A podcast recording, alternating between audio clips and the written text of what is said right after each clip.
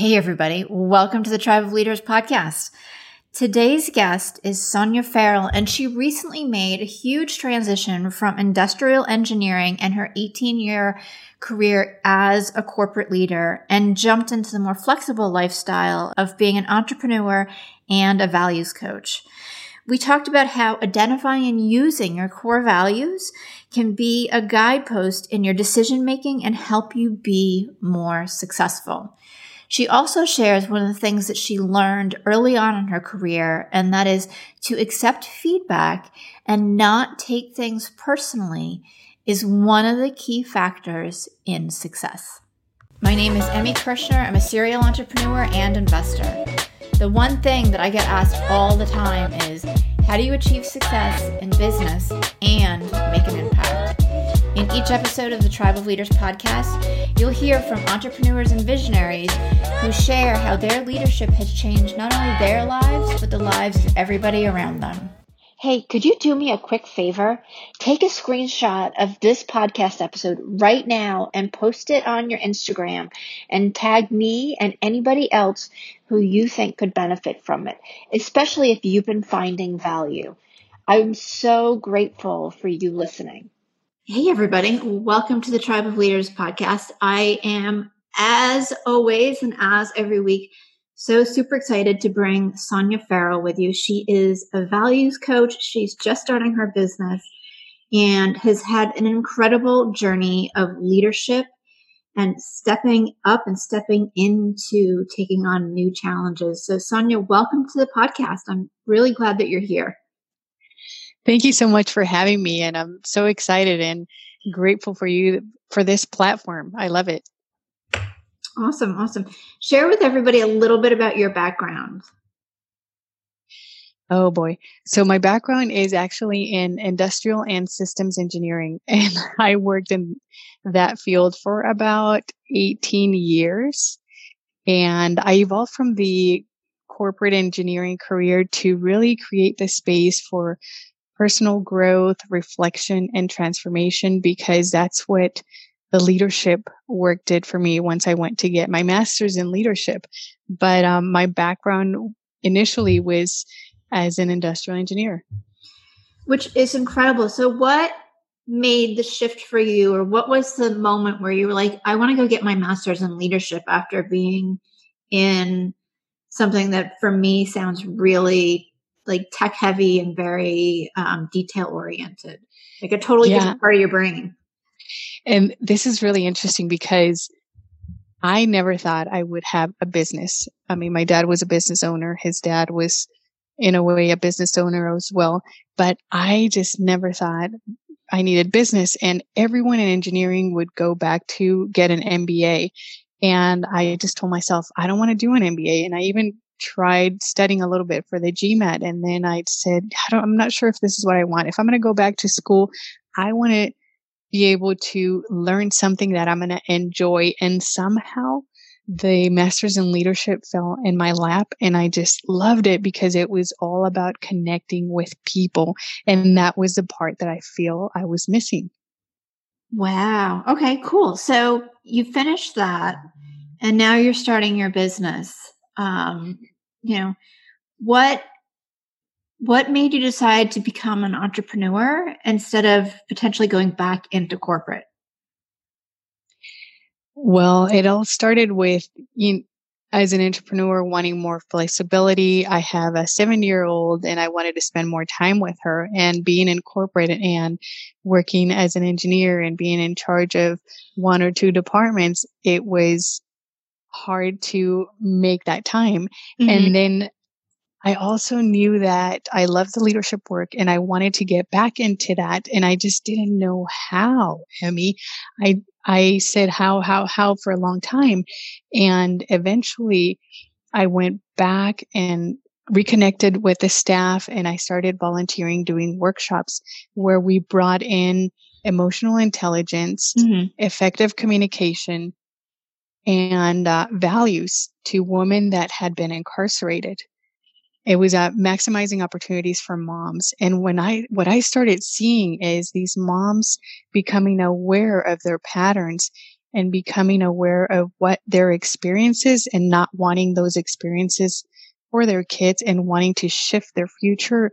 And we're committed to being a role model for their kids. And that's when I said, wow, this work is beautiful. Mm-hmm. And I, I want to continue being part of the leadership work and transformation. Wow, I love it. So, how are you working with your clients now? So, right now, I'm working with um, emerging leaders that are wanting to advance in their career. And what I look at is I look at their personal values and I guide them to tap into their role and their potential by bridging that gap and developing the value, the values that they need to act and move forward confidently in the direction that they're going to fulfill their goals and dreams. And what does that what does that look like for them? Like when you start to bridge the gap, what happens for them? So one simple example is a lot of times one of the values that can be missing is self-worth and um, people may want to develop their confidence or accept compliments and all and accept themselves but they're not there yet because they haven't developed their their self-worth so then we get to go back and look at um, what is self-worth look like for you mm. and how can we start developing that so that we can move on to the next because the values come in phases so you can't skip you know, um, self worth and become confident. So right. it's really taking those steps to get to the next phase. Okay. Excellent. And let's talk about values for a minute, just so that we're um, clear for everybody too, because you and I talked about this before we started recording, and I had said that it's a really important part of the the training I do with my uh, community and my people, and having well, really knowing and honing in on what your core values are and what your, you know, what's most important to you. So how do you start to get somebody to identify what their values are if they haven't really thought about it before? Right. So I use a survey and the survey has questions that trigger they trigger what their current values are, what their foundational values and also what they mm-hmm. desire in the future. So, um, one example would be if I, this is, you know, just doing it in simple forms. Um, if we took a few values like work, friends, education, family, um, fun, and we, we just ask people to, um, prioritize those values. Which one's more important for you? Work, friends, family, and then prioritize those. And it could be really interesting because I could prioritize family and other people can prioritize fun, even though we have the same values. Right. We just, and that's how we have different perspectives. So that right. values are amazing because they not only help see what are your values, what are your passions, and, you know, understanding these, but they also help you see what are the values of other people so that mm-hmm. we can communicate better and see their perspective. Yeah. We did, um, I think it was like two years ago. My kids and I sat down and did family. We did our individual values and then we did family core values. And everybody got to pick two of their core values to put into the family core values. And then we narrowed it down to five. And it was really cool because um, three of us had like the same thing, but it didn't. I don't remember which one it was either at the moment, but it all meant different things for us. So we really had to like drill down and identify like what that word meant and defining it in a, in a very complete, detailed way, which was so helpful as we were starting new projects. Um, my kids in school, and then I was you know, doing some new work stuff. So, do you find that with the people that you work with too, they have a new sense of clarity? Yes, because they're able to link stories with, mm-hmm. oh, why is family and security like in my foundation? And uh, definitely. Yeah. And a lot of times um, with coworkers or even family members where they prioritize other things. right, right. It's incredible. And I want to transition a little bit too here because we've talked about, you know, the core values, which is, is again so important. Um, I'd love to talk about a little bit about how um, leadership has impacted your journey and um, one of the things that you mentioned on you know your intake survey was was getting feedback and not taking it personally. Why was this so important for you?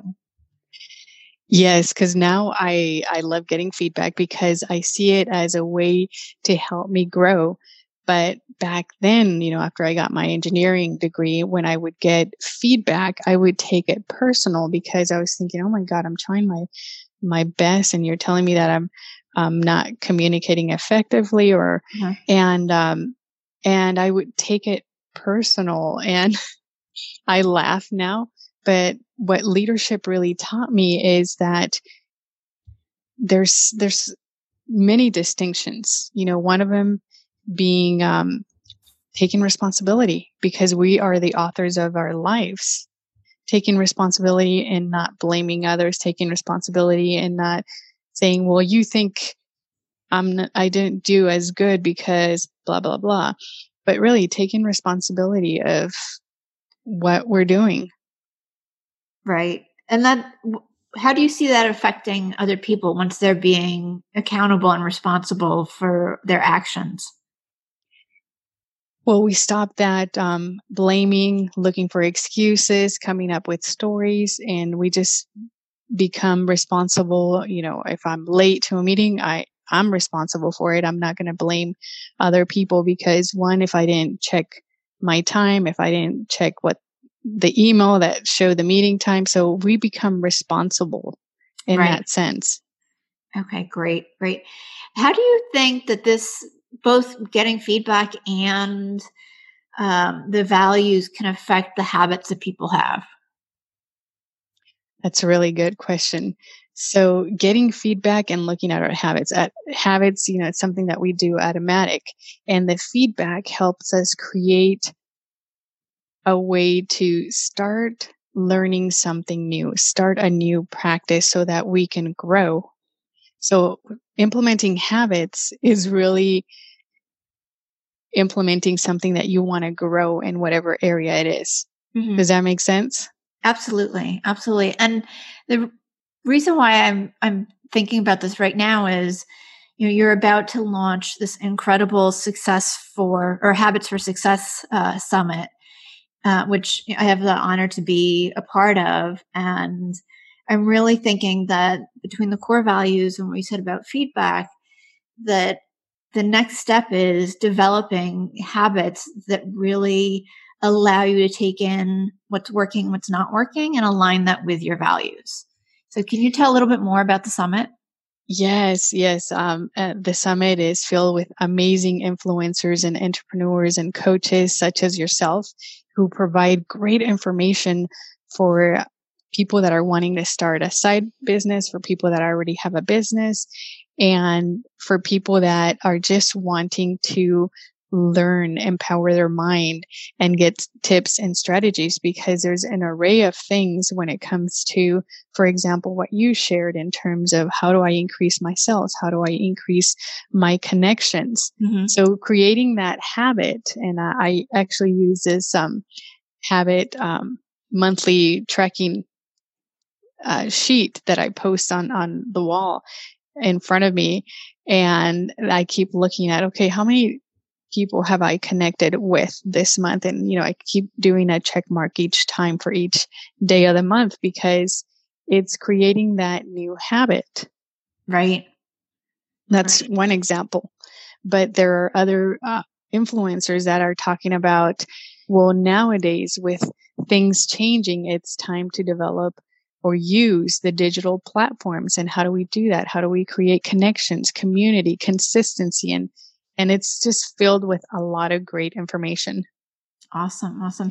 So we're going to share the link for that because that starts um, next week. And if you want to hop on and learn about how habits can help you be more successful, uh, you definitely want to sign up for it because I know Sonia, you have just incredible um, coaches and influencers and entrepreneurs who are sharing all of their best knowledge. Yeah, and it's um, a, a variety of stuff, including how do we create the habit to meditate or to embody our greatest self, and also um, you know things that we may not be doing but as things shift you know what are the things that you want to incorporate? And yes the the link is habits the number four habits for success.org and i know you're going to be sharing it as well. Yeah absolutely. We'll have it linked up in the show notes etc so um, i'm really excited about it it's going to be i think an incredible um, learning time and an experience for everybody particularly with everything that's just going on in the world right now Definitely. And um, yeah, and I also wanted to share um, since we were talking about values, and values is really another distinction of leadership because it's it's what really holds our vision and our passions. Right. Absolutely. Absolutely. I want to thank you so much for being on today because this has been so helpful and I share your passion around identifying values and helping bridge those gaps that people have. Yes, um, thank you. And and like I said, I'm I'm new. I left corporate about two years ago, and it was not easy. It was not easy because I I kept staying in the fear of the unknown, really, and um, and I learned a lot. I learned a lot, and really finding that community and the uh-huh. community that you are creating with this podcast is it's really golden. Awesome. What was was it the community that, that you've learned uh, or been your biggest learning experience um, over the last two years as you kind of hopped out of being afraid of the unknown? You know, and a lot of times it's we think we could do things ourselves, but the reality is no. So being able to um, reach out for help, get a mentor, get a coach. That was a big thing for me. And then finding that community because there's a lot of different networks out there and just be okay with asking questions and with saying no if it's not right. if it doesn't fit with you so finding that right tribe it's it's big it is it is i totally agree with you and i love the people that have become a part of the tribe of leaders here and my community on facebook so um, i'm glad that we are aligned in that way as well so thank you again, Sonia. And to everybody who is listening, stay tuned. We have another exciting episode for you next week. Great. Thank you, everyone, and be in excellence. As an entrepreneur, do you ever feel isolated, like you're just grinding away and not getting to the place or reaching the goals that you want? Maybe you've realized that you just spent days, weeks, or even months trying to accomplish something only to figure out that the answer that you have would have saved you all of that time. I know I've had that experience and my clients have as well. And that's why I created the Tribe of Leaders Biz School. Get the accountability, the training, and the knowledge base in a community of like minded people who are there to support you. Go ahead and check it out. It's thetribeofleaders.com.